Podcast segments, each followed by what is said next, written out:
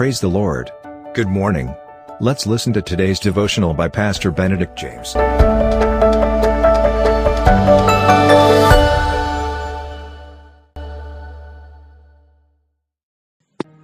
I welcome all of you to this victorious daily devotion in the most joyful name of Jesus Christ.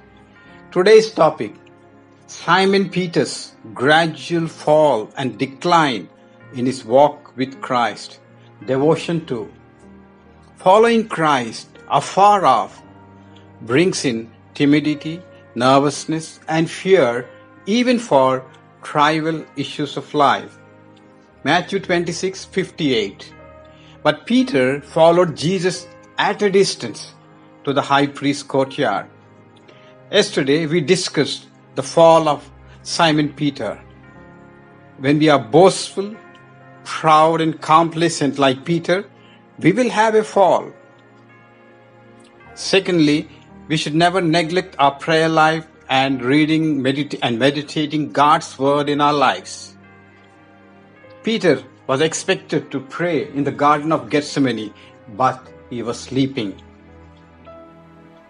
Today, we will discuss the third and the fourth step for his fall from the righteous path. Third one has been his impulsive nature to act hastily without having a forethought. His rashness and hurriedness with which Peter cut off the high priest's servant ear in the garden, we all know. This harsh act made him liable to be arrested. This fact made him nervous and scared, scared him even more. He was afraid of recognition by others. He tried in every possible way to hide and be at a distance, moving away from Christ. And now he began to hide his connection with Jesus, lest he should be arrested for his assault in the garden. We too must understand in life that rash acts, rash words, immediate reactions, it all, it might look like we are winning, we have won or rather, but they are sure to make trouble for us afterwards. And the fourth step for Peter's fall was what he feared the most, it happened.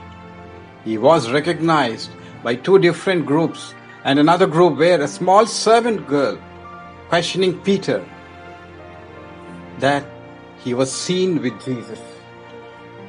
Peter outrightly denied all the three times that he never knew Jesus. This showed once again a bold, courageous Simon Peter showing timidity and failing faith. His courage has been deserting him. Well, following Christ at a distance always brings insecurity. And we keep doing mistake after mistake, which leads to destruction and despondency. Following Jesus from a distance, like Peter, shows a weakening attachment and a trembling loyalty. We can never stand on our own, but will be forced to rely on others' strength and heed to the advice from the world because of our weakening relationship with Christ. Help us, Lord, to have a closer relationship with you and not distance ourselves from you.